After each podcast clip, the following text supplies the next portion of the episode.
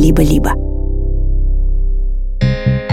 Всем привет! Меня зовут Самат Галимов, и это подкаст «Запуск завтра». Как технический директор я пытаюсь разобраться, как устроены сложные и интересные штуки. Я зову профессионалов, с которыми можно поговорить простым человеческим языком.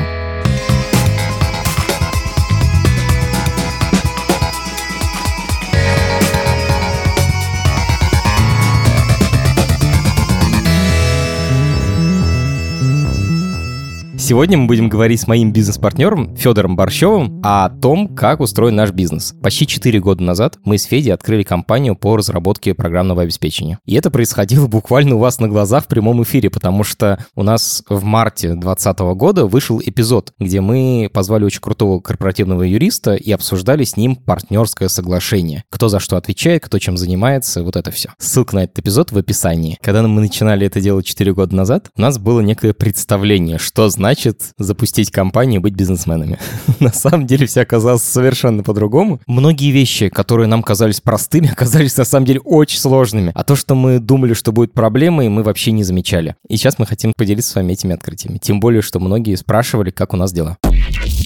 Это подкаст студии «Либо-либо». И сделали мы его совместно с сервисом онлайн-образования Яндекс Практикум. У Практикума есть курсы по разработке, по анализу данных и по английскому языку. Но сегодня я вам хочу рассказать о курсе «Алгоритмы и структуры данных». Сегодняшние программисты во многом изолированы от того, как на самом деле работают программы и как компьютер решает те или иные сложные задачи. Например, поиск кратчайшего пути. Для всего этого есть готовые библиотеки, и ты можешь не задумываться о том, как это все устроено. Но если вы хотите научиться писать суперэффективный код, то этот курс для вас. Курс алгоритмы и структуры данных дает базу, основу, которая поможет решать сложные и неординарные задачи. Как дополнительный бонус, задачи такого типа очень часто спрашивают на собеседованиях. Курс длится 4 месяца. Все подробности в описании по ссылке.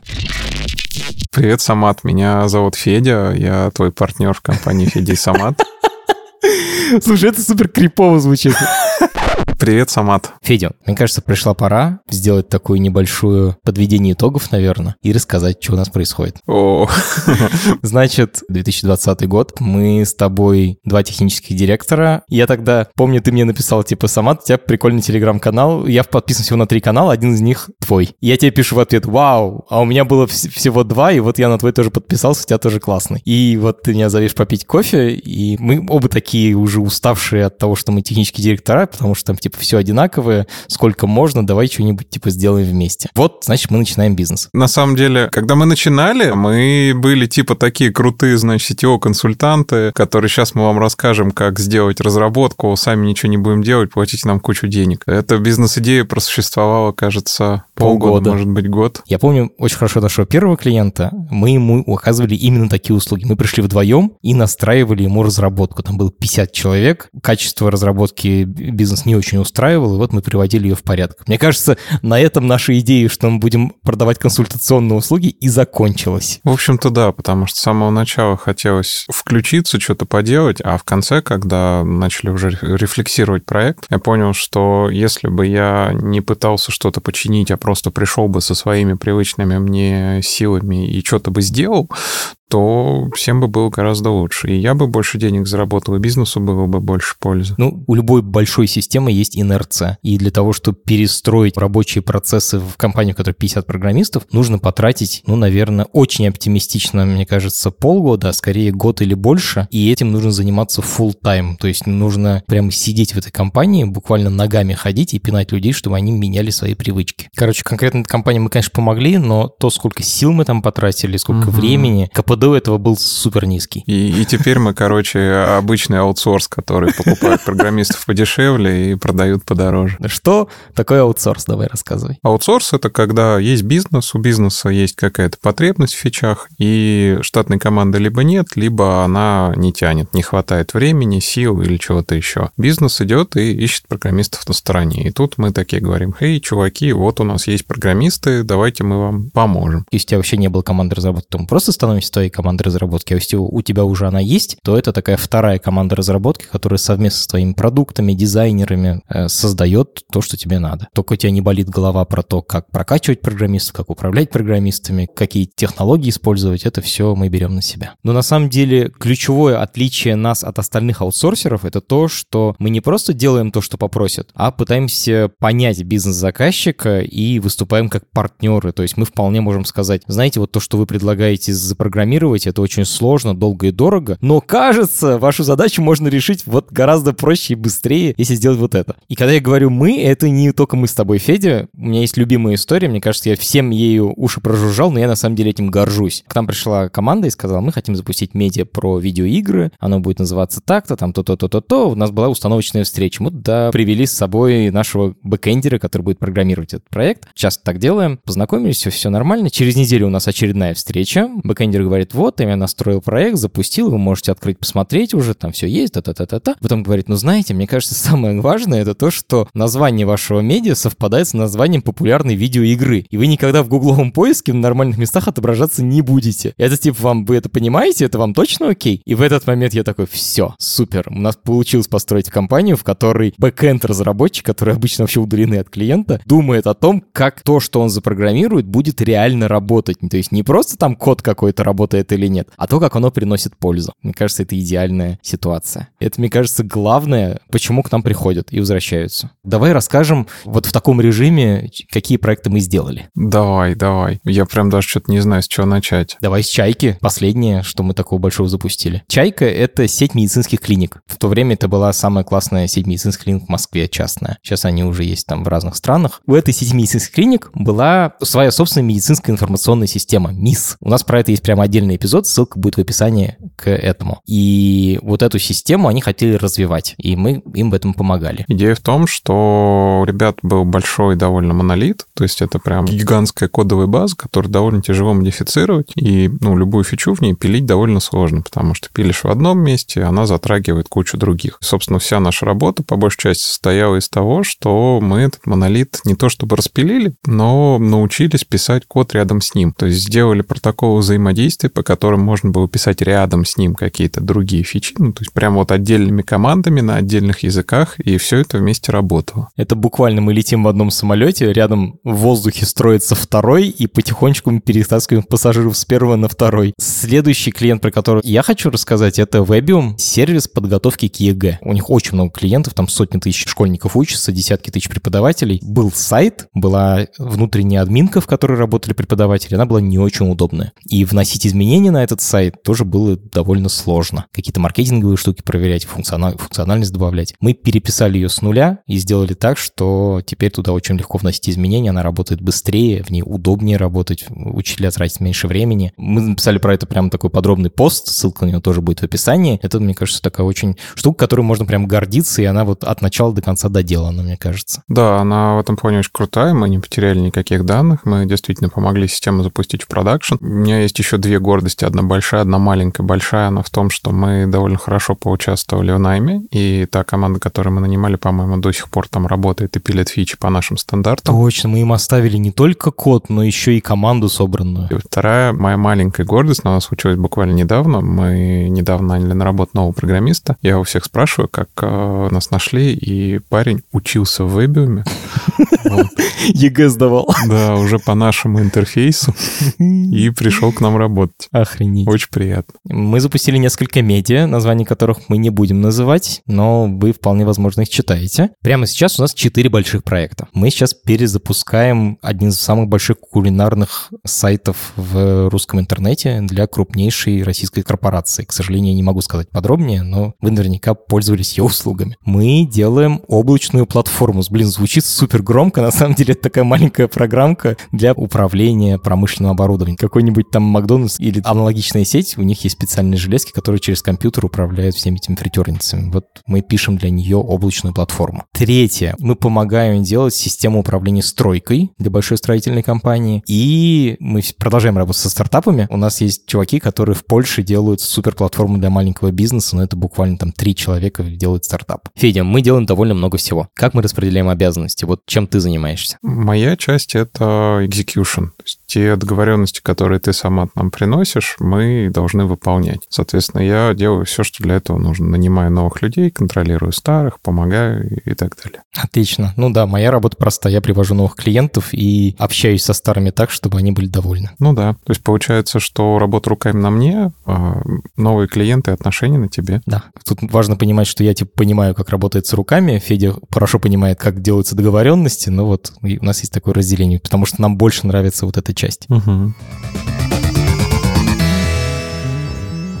Хорошо. Я когда готовился к этому эпизоду, посмотрел, что у нас в компании 24 человека. Из них 15 программистов. Когда мы начинали, мы с тобой были вдвоем. Что из-за этого поменялось в компании? Ну, смотри, можно, наверное, период разделить на два этапа. Первый — это наш такой идеалистичный, когда мы считали, что можно как на предыдущих работах, ну, я, собственно, так всегда выстраивал, нанимал просто самостоятельных программистов, а у нас а, как таковых проектов не было. Были продукты, которые отвечали за продукт, гипотезы и все остальное. А проектов, которые руководили программистами и делали административную работу не было. Как-то она была автоматизирована, да и ребята сами делали. У нас что-то такое получалось. Мы в таком сетапе даже запустили Snob и делали еще какие-то проекты. По-моему, в мы даже так... Апмаркет мы так сделали. Апмаркет, да. То есть у нас было там человек 6 программистов, 2-3 клиента, и мы вполне себе прогули их успешно. Да, было такое клевое самоуправление, типа все работало. Но оказалось, что эта история абсолютно не масштабируемая в плане того, что вот у нас было тогда 6 человек, и все. И и вот эти вот шесть человек нас бы и дальше и было бы. То есть сделать из этого бизнес, который будет расти стабильно, вообще казалось просто какой-то невозможной историей. Поэтому мы все-таки ввели менеджеров у себя. Угу. Я помню этот момент, мы такие, типа, в IT-компании не должно быть менеджеров. Если в IT-компании есть менеджеры, это плохая IT-компания. Да, да, да, да. да. Ну, значит, мы... в ней, значит, в ней что-то не так. Угу. И пошли и взяли себе менеджеров, да. Теперь у нас их трое. Или четверо. Четверо, кажется, уже. Да. Вот сейчас у нас есть четыре менеджера, у нас есть куча программистов. Нам приходится влезать в проекты самим руками, потому что я помню, у нас еще такая фантазия была, что мы типа все настроим, и оно все будет само работать. Это неправда, увы. Я не знаю, я, конечно, об этом мечтал, но мне кажется, еще тогда я понимал, что нет. Увы, так проекты в аутсорсе не делаются. Ну, в любом случае, аутсорс — это тот бизнес, где фаундеру, к сожалению, приходится всегда со своей экспертизой влезать в проекты и смотреть, что там происходит, направлять, останавливать, давать советы, подталкивать. В нашем случае все немножечко легче в плане того, что мне для контроля проектов хватает, наверное, часа-двух на каждый проект в неделю, просто для того, чтобы посмотреть, как там идут дела. Ну и плюс какие-то уже операционные мероприятия, когда мне нужно решить какие-то проблемы, с кем-то встретиться, это еще несколько часов. Ну ладно, поехали дальше. Поговорим про то, как устроена разработка у нас и чем она отличается, на самом деле, очень сильно отличается от обычных компаний. Я зайду с козырей. Давай. Я помню, я даже писал про это в Телеграме, но потом я не сделал фоллоуапа, как обычно. Я, я написал, что мы начинаем тестировать четырехдневную рабочую неделю. Uh-huh. Я написал, вот, типа, попробуем, потом расскажу, как прошло. Не рассказал, давай вот в подкасте расскажем. Как прошло-то? Получилось, нет? Слушай, получилось. Мы до сих пор так работаем. Я не скажу, что у нас вся команда работает ровно 4 дня в неделю. Есть ребята, которые работают 5, менеджеры, в принципе, работают 5, программисты ну, по желанию, но в целом я доволен результатами эксперимента. Ребята тоже. То есть действительно появилось больше времени на отдых, больше времени на то, чтобы посидеть спокойно подумать, а производительность при этом совершенно не упала. Конечно, у меня нет каких-то цифр, потому что мерить производительность программиста в аутсорсах это вообще довольно сложно, нерешаемая с точки зрения статистики задача, потому что проекты все неповторимые, программистов довольно мало, но заходя в проекты, проверяя, как у них дела, я вижу, что ребята перформят хорошо. И не зная о том, что они работают 4 дня в неделю, заметить это сложно. Угу. Я тут хочу пояснить, типа, как мы понимаем, что все нормально. Мы с Федей довольно много проектов запустили, и после того, как проект ты настроил, он начал работать, ну, в смысле, запустил команду, настроил процессы. Если раз в неделю заходишь, ты видишь, что было сделано за неделю и что собираются сделать за неделю. И если команда примерно попадает в эти ожидания, значит, все нормально. И это может прозвучать супер ненаучно, супер нетехнично цинично даже, типа, что вообще происходит? Вы что, там на глазок, что ли, все делаете? Да, друзья мои, все всегда делается на глазок. Есть люди, которые просто это честно признают, а есть люди, которые такие, мы сейчас придумаем супер методологию, все нам компьютер будет говорить. Они как бы почти всегда на самом деле все равно делают на глазок, просто почему-то стесняются это признать. Да, и, наверное, самое главное, когда ты вот так оцениваешь проект на глазок ну, и состояние в нем, это как раз вот этот ритм. То есть ты приходишь и четко раз в неделю должно на проекте что-то случаться. За неделю ты должен видеть, что что-то произошло, куда-то все сдвинулось. Что-то произошло, что-то сдвинулось, это эфемизм для того, что ребята что-то полезного напрограммировали, а желательно даже вытащили это клиентам и показали, и там в продукте что-то изменилось, что-то новое появилось. Ну да, то есть что-то, что можно померить, потрогать руками. И если такой ритм есть, то в проекте, скорее всего, все хорошо. Куда ты заходишь, смотришь результат? Мы внедрили Basecamp. Так. Когда мы начинали, мы такие, типа, ща все что-нибудь в Notion запишем. Notion как Google Доки, только для, общие для компании. Там есть ссылки внутри этих Google Доков. В общем, это такая система управления знаниями, наверное, самое правильное определение для людей и компаний. Да, как раз когда мы начинали, она была прям на хайпе. Мы, соответственно, тоже себе взяли, внедрили. Ну как внедрили? Поставили Notion и сказали, все, теперь у нас все в Notion. И какое-то время мы так жили. Поняли, что это полный абсолютный бардак, потому что Notion — это отличный конструктор, но конструктор не работает без человека, который из него что-то конструирует и... И задает ограничения. Да. Бьет по рукам тем, кто там лишний модуль добавил ненужный в этом месте. Или не заполнил что-нибудь. Да-да-да, поэтому мы решили не изобретать свой конструктор, а просто взяли готовую классную систему Basecamp, которая обкатана просто годами, которую специально делали для таких ребят, как мы, и там все заработало гораздо лучше, и там такой архитектор просто перестал быть нужен, потому что за нас уже все подумали. Basecamp сильно отличается от других. Давай попробуем объяснить, чем отличается, потому что вокруг этого, мне кажется, можно объяснить, почему у нас процессы по-другому. У нас, например, нет дейликов. Дейлики — это когда каждое утро каждый программист по кругу говорит, что он собирается сделать и что ему мешает. Не-не-не, а что ты сделал, что собираешься сделать, что тебе мешает, да? Да, там еще обычно говорят, что это должен быть стендап, то есть люди должны стоять. Ожидание такое, что если ты стоя это делаешь, то это значит быстрее происходит, чем когда сидя. Типа тебе будет тяжело долго стоять, поэтому ты быстро все скажешь. Ну, такой ритуал, можно сказать. Обычно говорят, что они должны быть пятиминутные, на самом деле довольно много команд занимается этим по часу в день. Типа ты с утра вот час тратишь на то, чтобы вот, вот так вот обсуждать. Вообще звучит довольно логично, Федя. Все собрались, обсудили и дальше могут качественно хорошо поработать. Угу. Но мне это не нравится по двум причинам. Во-первых, это огромная потеря времени, потому что это час всей команды. Соответственно, команда из восьми человек — это 8 часов. А во-вторых, это провоцирует людей к, как мне кажется, к несамостоятельности. То есть если тебе для того, чтобы решить какую-то проблему, что тебе что-то мешает, что-то тебе не хватает, нужен какой-то целый ритуал, куда ты придешь, он в это в определенное время, тебя должны послушать, то, ну, наверное, ты не очень самостоятельный чувак. А если при этом у тебя есть все возможности коммуникации, когда ты можешь написать нужным людям, получить от них ответ, то получается, что тебе и не нужно ждать э, какого-то следующего дейлика, чтобы эту проблему решить. Ну, говоря грубо, мы в 9 закончили дейлик, в 10 у меня вылез новый какой-то блокер, и я там написал кому-нибудь в чат, мне никто не ответил, ну и ладно, все, пойду, значит, до следующего. Дождусь дейлика, там все разрулим. Да-да-да, и все, и день ты просто сидишь и бездельничаешь. Я не утрирую, это довольно частая ситуация до сих пор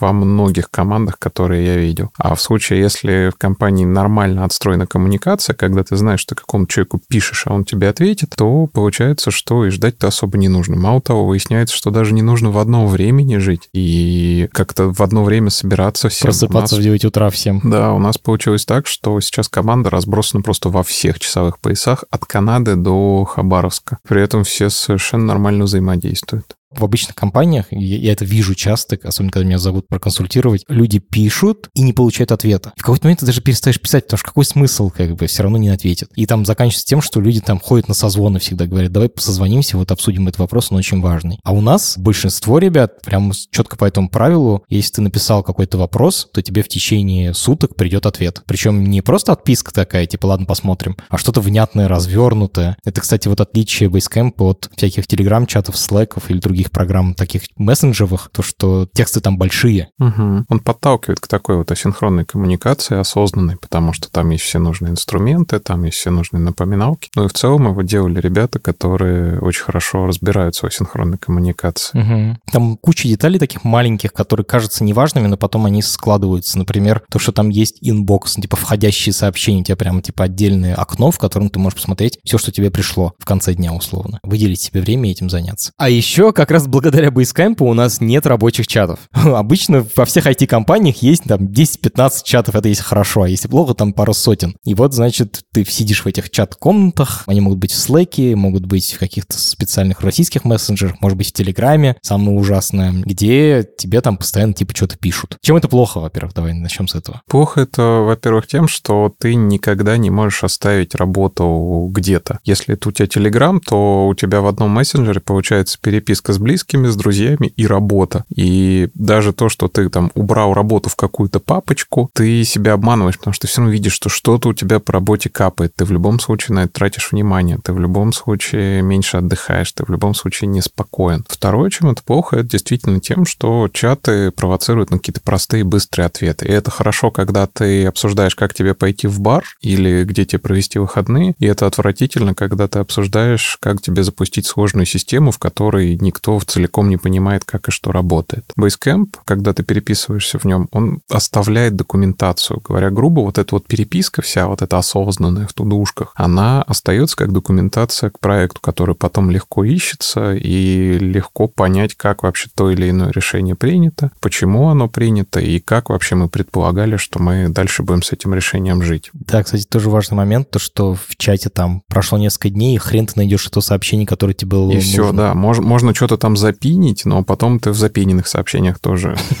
Теряешь. Через несколько месяцев запиненных сообщений становится так много, что уже и в них не найдешь. Кстати, мне кажется, что мы сейчас с тобой как бы рассказываем, какой Basecamp классный. На самом деле это, для этого не обязательно иметь Basecamp. Мы с тобой переписываемся по электронной почте. Да, почта — это one love. Ну, тут на самом деле очень логично. Мы с Федей просто обсуждаем типа четыре вопроса одновременно. Мы обсуждаем, что там делать с деньгами. Мы обсуждаем какого-то особо сложного клиента. Мы обсуждаем найм кого-то. Мы обсуждаем запись подкаста. Типа 5-6 тем общения. И их, в принципе, можно все соединить в Телеграме, но тогда будет очень сложно проследить какую-то из отдельных веток. А по почте вот как бы в, в этой теме ничего не происходило неделю, мы забили и вообще можно удалить. А тут как бы происходит конкретно вот про этот вопрос мы разговариваем. Да, кстати, еще очень хорошо помогает не уходить от темы обсуждения. А если ты не можешь как бы ничего сказать, то ты видишь, что ты ничего умного не сказал, как бы извините. В общем, почта — это инструмент, мне кажется, который сильно недооценен, и надеюсь, он еще вернется. Окей, давай расскажем про инструменты. Чем мы пользуемся, кроме Basecamp? Типа, есть ли какие-то корпоративные тулзы? У нас есть общие инструменты, которые для всех важны. Это GitHub. Ну, понятно, потому что там лежит код. Там же у нас какие-то программистские штуки вроде Continuous Integration. Continuous Integration или CI — это программы, которые помогают привозить твои программы пользователям автоматически. То есть программисту не нужно руками там что-то делать для того, чтобы новая версия программы появилась у конечного пользователя. Он пишет код, а дальше все остальное происходит автоматически. Там же у нас Copilot, который помогает программистам генерировать код. Это нейросеть, созданная для того, чтобы помогать программистам. Она обучена на всем исходном коде, который хранится в GitHub, главном публичном репозитории исходного кода. Многие компании используют GitLab, потому что он дешевле или вообще можно бесплатно сделать. А вот мы пользуемся платной дорогой штукой. Почему? Я считаю, что у программистов должны быть, и в целом в компании должны быть лучшие из возможных инструментов. И я понимаю, что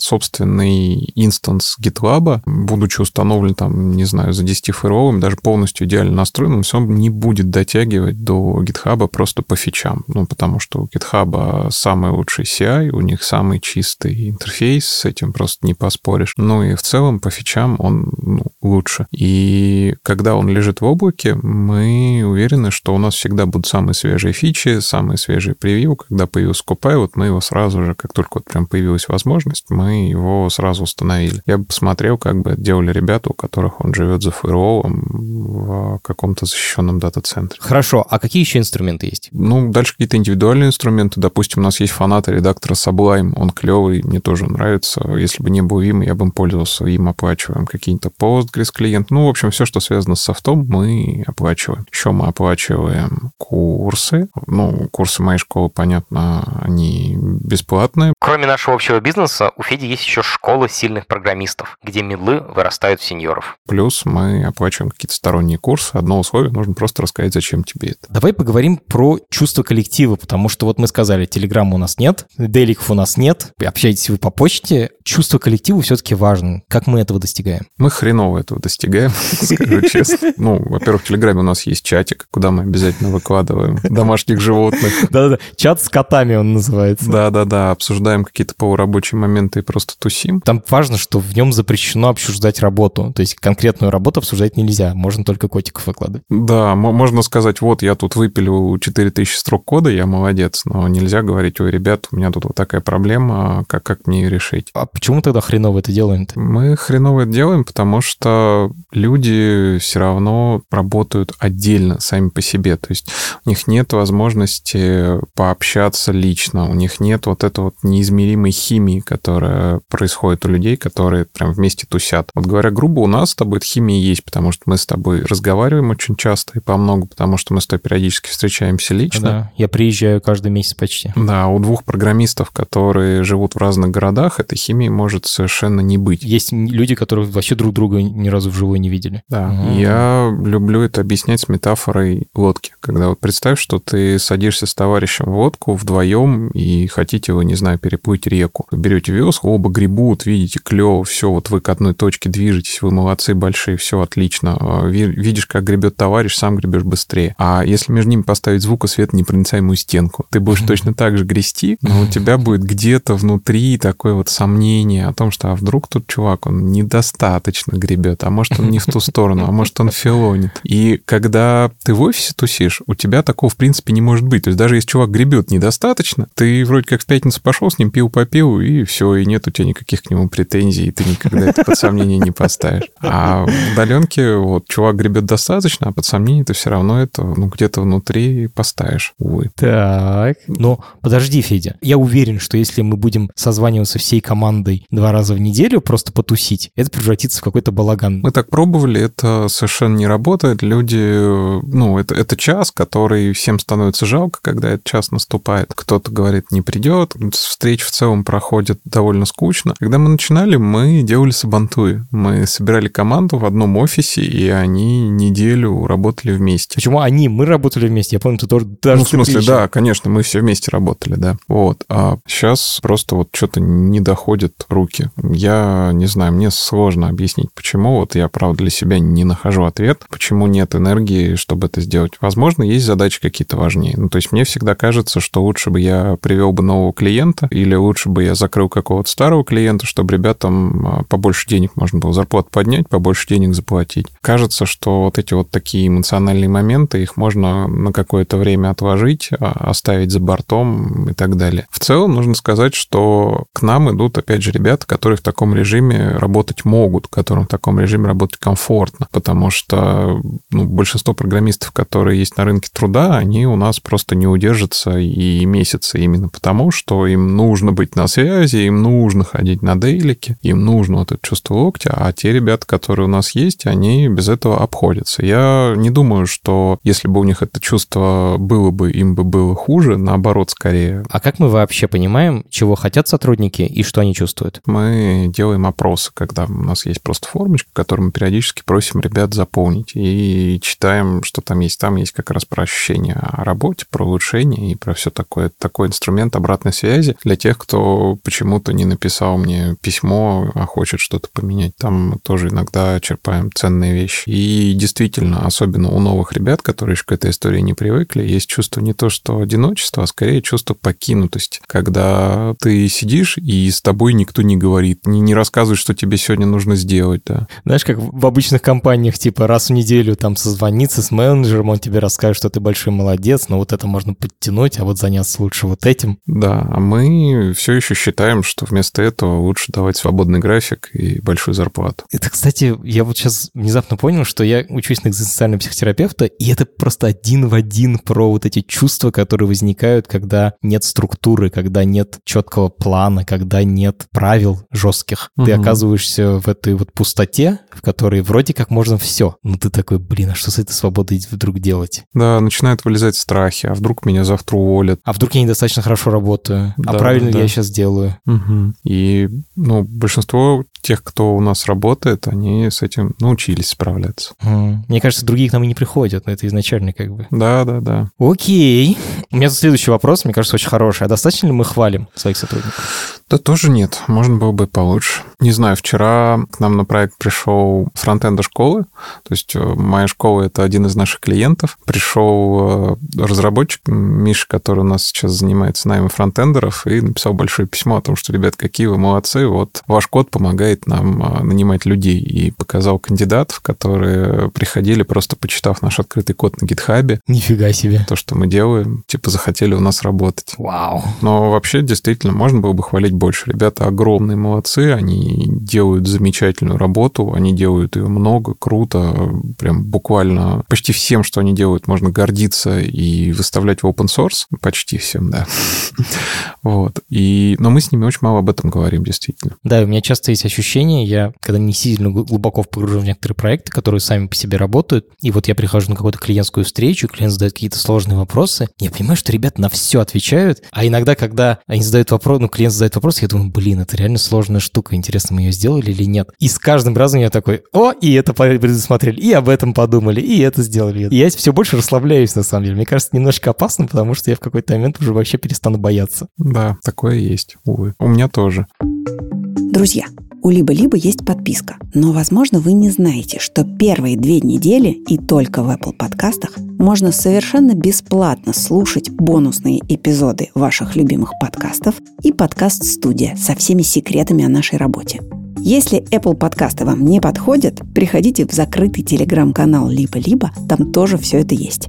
Ссылки в описании и помните, что подписка – это лучший способ нас поддержать. Спасибо.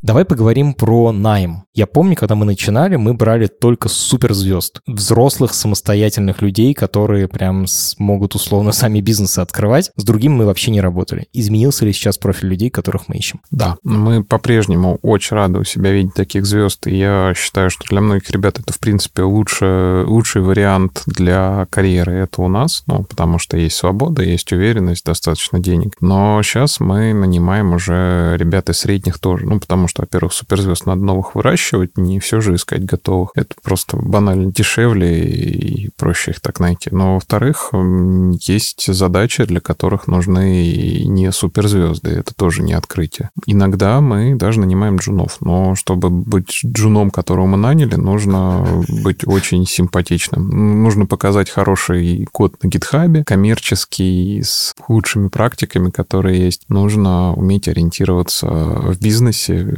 нужно иметь смелость и наглость написать тебе. Да. И причем написать не просто типа я классный, а написать с примерами кода, прислать ссылку на GitHub, еще что-нибудь такое, написать о себе коротенький текст. Да, и это ну, довольно сложно для джунов. Таких людей очень мало. То есть звучит довольно базово, типа покажи исходный код, напиши типа пару фраз о себе и, и напиши я хочу у вас работать. Но нет. Каких там только ответов нет. Самые простые это типа у меня весь код под NDA, типа я никогда не писал ничего не под NDA. Вот, ребят, давайте, я вам, давайте с вами созвонимся, я вам экран пошарю, и вы посмотрите, что за дичь вообще.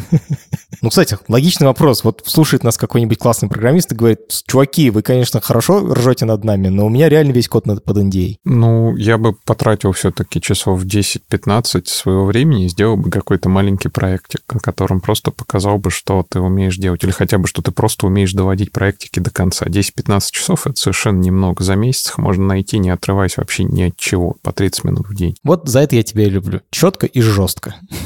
Как мы отбираем людей? Как ты вообще понимаешь, что программист супер клевый, а других мы не берем? Ну, что супер клевый довольно сложно понять, потому что это действительно такая история, ну, на человека надо смотреть. У нас довольно короткие собеседования, то есть мы проверяем просто профпригодность буквально несколькими вопросами. Это техническое интервью на 30 минут или час максимум. Вот хочет человек у нас работать, он просто сразу попадает на 30-минутное техническое собеседование? Если у него есть какой-то пруф того, что он профпригоден, ну, то есть вот то, что я я перечислил GitHub и все остальное, то да. Если нет, то мы даем тестовое задание. Тестовое задание — это ну, обычный проект, в котором надо разобраться и дописать кусочек. И здесь отваливается 80% кандидатов, потому что за тестовое мы хоть и платим, но довольно редко. То есть мы предлагаем это тем ребятам, у кого есть впечатляющий опыт и все остальное. А если у чувака есть одно-два места работы, которые ни о чем не говорят, но он при этом говорит, что я сеньор помидор, круто за все шарю, то когда ему прилетает тестовое задание, которое нужно сделать до первого интервью, он думает, ну, что это за дураки вообще, и идет к другим, которые его берут сразу на работу.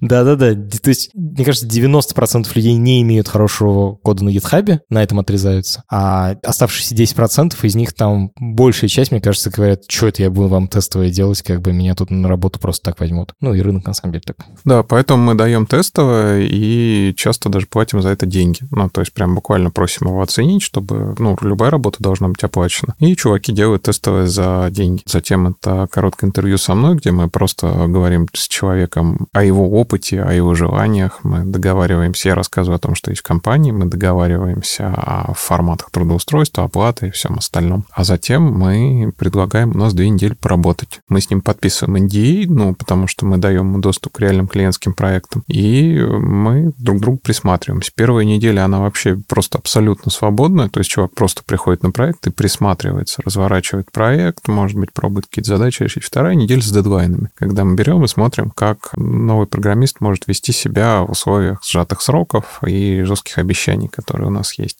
И дальше... Извини, пожалуйста, мне так смешно, потому что ты вот говоришь, как там сжатых сроков и жестких обещаний. И это может как бы для человека незнакомого не с тобой может показаться, что это, ну, типа, очередные базворды, как бы, ну, такие просто слова. А я знаю, что это сжатые сроки, значит, нужно сделать, типа, через две недели. А жесткие обещания, это значит, что если ты один раз продолбался, тебе скажут, чувак, что такое, второй раз продолбался, тебе скажут, чувак, что такое, а третий раз тебя уволят просто. Потому что если ты дал обещание, ты должен его выполнить. Либо ты должен прийти за разумное время и объяснить, типа, чуваки, я, конечно, пообещал, но все оказалось гораздо сложнее, давайте передоговоримся. Угу, это так. И действительно, многие люди не умеют в таком режиме работать. Я знаю много прекрасных просто профессионалов, которые умеют писать действительно хороший код, но которым нужны ритуалы для того, чтобы спокойно этот код писать. И здесь скорее мы не говорим, что мы разделили программистов так, что есть 80% плохих, 20% хороших, а так, что мы очень четко понимаем формат программистов, которых нам нужен, и мы умеем их искать. То есть, если суммировать, наш программист — это человек, который имеет классный код или может его быстро ну, может его написать по запросу, по-нашему. И самое главное, который умеет давать и сдерживать обещания. Понятно, что там первые наши клиенты и первые наши сотрудники — это твоя и моя аудитория соответственно. Угу. Э, ну, как бы просто фанаты, люди, которые читают канал, э, слушают подкасты, они как бы такие, о, сам-то появился разработка, как бы пойдем ему закажем услуги. И так и было на самом деле. Но кажется, что за 4 года уже можно исчерпать фан-базу. Откуда приходят новые программисты сейчас? Программисты внезапно приходят с общих, как у всех источников, хабар карьеры и все остальное. Ну, то есть у нас там просто есть вакансии, и мы просто получаем отклики. То есть там просто написано вот все, что мы сейчас с тобой обсудили, оно просто в текстовом виде написано, и да, типа, приходите к нам. Да, да. И внезапно люди вот просто с мороза так читают и думают, о, мне это подходит, пойду да, работать. Да, причем очень много, ну, наверное, процентов 90 тех, кто приходит, они нас не знали до Лично. этой вакансии. да. Офигенно круто. То есть они не то, что типа вот Федя классный, я к нему пойду работать, а типа хорошее угу. описание, пойду туда работать. Угу. Так. Вот. Во-вторых, фан-база не исчерпалась еще даже близко близко. Но мой канал читает 20, наверное, 5 уже тысяч э, людей, среди которых 1020 программистов. А у нас в компании их сколько? 20 всего. 20. Вот, то есть кто-то просто не хочет пока менять работу, кто-то считает, таких довольно много, тех, кто почему-то считает, что им рано пока писать, нужно подучиться. Блин, вот это обычно самые крутые чуваки, которые да, говорят, да, типа, да. я даже не думаю, что мне ответят, там, я не думаю, что меня возьмут, а потом оказывается, что такая суперзвезда просто. Хорошо, у нас сейчас 15 программистов и 3 менеджера. Угу. Кого сложнее найти? Конечно, менеджеров, потому что, ну, программистов я всю свою профессиональную карьеру я нанимал программистов. Я честно считаю, что я за 30 минут могу отличить хорошего программиста от плохого. И довольно редко ошибаюсь. А с менеджерами мне очень тяжело, потому что, ну, я просто еще мало ошибался. Я еще не выработал той насмотренности, и поэтому мне очень тяжело. То есть на них всегда очень много откликов. Хочется всех сразу на работу взять. Потому что им пишут офигенно. Да, да, да, да, да, и рассказывают офигенно о себе. А потом, когда ты их выпускаешь в продакшн, выясняется, что они точно так же нарушают обещания, точно так же плохо общаются с клиентом, с командой, там их не принимает команда или еще что-то. Ну и причем, если в случае с программистом тебя как бы там, не знаю, четыре программиста на проекте, один поработал не очень, то это еще туда-сюда. А когда у тебя менеджер, который один, и он за четырех программистов отвечает, и с клиентом он, ну, типа, напрямую общается, то его ошибки исправлять гораздо дороже. Но мы у себя это делаем тем, что представляем а, так называемых старших менеджеров, то есть кто-то за ним все равно присматривает, у него самостоятельности полное первое время нет, но в любом случае мы даже в этой схеме мы ошибаемся. Менеджеров нанимать оказывается очень тяжело для нас. Мы рассказали, каких сотрудников мы ищем. Давай теперь расскажем, какие нам нужны клиенты. Ну, у нас есть, наверное, два направления клиентов, которые мы ищем. Во-первых, мы, конечно, хотим работать с большими крупными ребятами, которые устали от корпоративной разработки, когда нужно со всеми все согласовывать, все очень медленно, и вообще команду нанять невозможно, и ты, чтобы расшириться, пишешь заявку HR ждешь полгода. Мы хотим работать с такими ребятами, потому что мы умеем быстро писать код и быстро решать проблемы. Понятно, что подписать договор с такой компанией, это само по себе там полгода занимает, но вот если ты успеешь его подписать быстро, то дальше у тебя через несколько недель появится классная команда, которая будет быстро доставлять фичи в продакшн. Да, и которая может клево масштабироваться. То есть это прям то, что мы хорошо умеем. Мы можем быстро докинуть на проект 5 человек, можем быстро 5 человек убрать, и все это довольно гибко. Второе, кого мы ищем, это, конечно,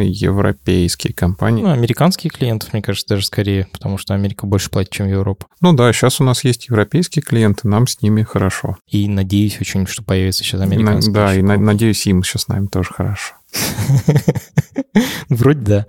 Э, никто не жалуется. Федя, почему нам так нужны именно большие клиенты? Здесь все очень просто. У аутсорсов самая большая беда, которая делает всем больно и плохо, это кассовый разрыв. Дело в том, что у тебя довольно большой фонд оплаты труда по сравнению с оборотом компании, и чуть-чуть где-то какой-то ручеек иссякает по каким угодно причинам. Что-то долго согласовывается оплата, не подписывается какой-то договор, просто что-то случилось, кто-то что-то потерял по дороге, то то становится очень тяжело, потому что, ну, деньги платить надо, а программистов совершенно и менеджеров не волнует, что там ты что-то не согласовал, клиент тебе что-то отложил, и это прям очень-очень большая, тяжелая для нас проблема. К счастью, я вроде как научился с этим справляться в плане того, что научился создавать и использовать большие запасы во всех нужных э, местах. Короче, у нас просто лежит много денег в банке. Да. Подушка на несколько месяцев вперед. Ну вот сейчас мы из нее достаем достаем, например. Мне кажется, что мы с тобой это еще даже четче формулировали, что есть такие качели. Есть месяцы, когда ко мне приходит много новых клиентов, и мы с тобой думаем, блин, где же найти программистов, чтобы со всеми этими клиентами начать работать? А есть месяцы, когда мы такие, блин, как мы будем платить зарплату этой огромной команде, которую мы наняли? Да, это очень тяжелые качели в плане эмоциональном. Почему-то ни разу за три года у нас не было месяца, когда мы понимали, где взять клиентов.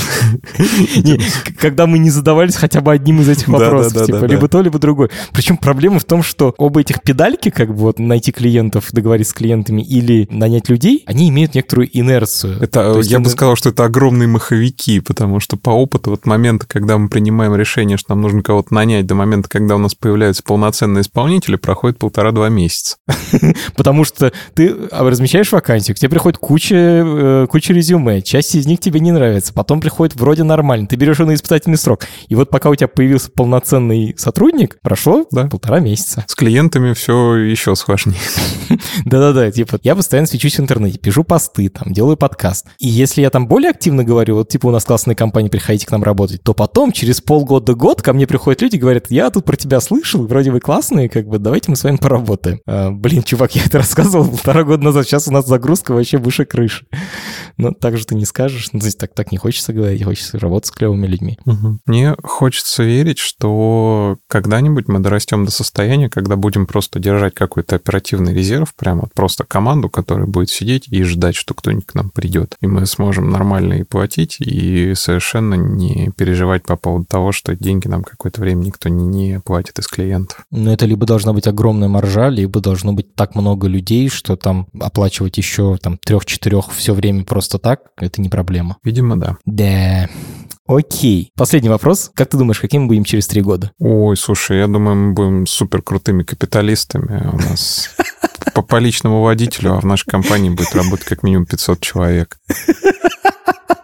Если серьезно, моя большая мечта через три года, наверное, сохранить вот эту вот фановость, которая есть у нас сейчас, о том, что у нас работать прикольно и весело, но при этом действительно вырастить компанию в несколько раз. Аминь. Дай бог, что так было. Федя, спасибо тебе огромное, супер интересный разговор. Спасибо тебе, Самат, очень интересный вопрос. Дорогие друзья, студия «Либо-либо», которая в том числе выпускает и этот подкаст, думает начать обучение созданию подкастов. Если вам это интересно, то, пожалуйста, откройте ссылку и пройдите короткий опрос. Он поможет запустить это обучение. Это подкаст студии «Либо-либо». И сделали мы его совместно с сервисом онлайн-образования Яндекс Практику. Над подкастом работали редакторки Маша Агличева и Рита Берденникова, продюсеры Настя Медведева и Данил Остапов, звукорежиссер Юрий Шустицкий. За джингл спасибо Алексею Зеленскому.